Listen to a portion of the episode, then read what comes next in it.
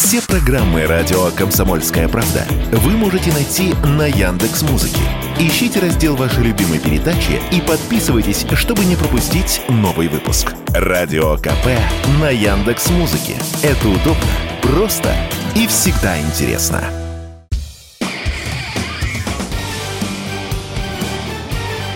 Говорит полковник.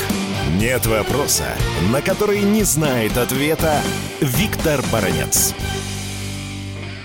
Уже много лет подряд Израиль, как дурак с писаной торбой, а точнее с дырявой торбой, носится со своей системой противоракетной обороны «Железный купол». Израиль усиленно раздувает рекламу вокруг этой системы, хотя на самом деле в этой рекламе много брехни. Я поделюсь с вами вот такой экзотичной информации. В свое время, наслышавшись сказок от еврейских конструкторов, то железный купол на 100% защищает небо над Израилем от ракет его противников, Соединенные Штаты Америки решили этот купол купить. Ну и что вы думали? Заплатили там немалые деньги, установили у себя, опробовали, а купол-то оказался дырявым. Да, собственно, его не надо даже было тащить в Соединенные Штаты Америки, потому что самые примитивные ракеты, которые запускают противника Израиля по этой стране, они в массовом порядке проникают на территорию Израиля. И вот здесь, в военно-экспертном сообществе мира,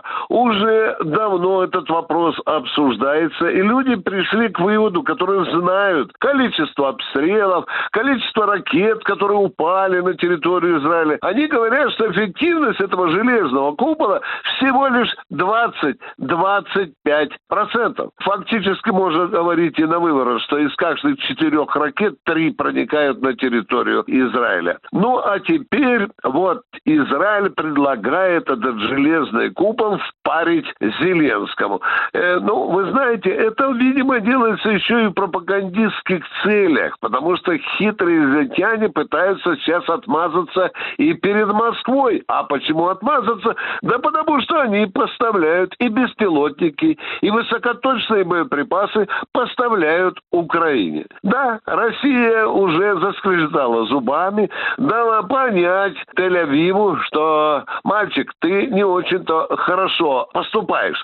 И вот, чтобы немножко смазать этот момент, очень щекотливый для евреев, сейчас пытается Нетаньяху носиться с этим оборонительным оружием, с этим железным куполом.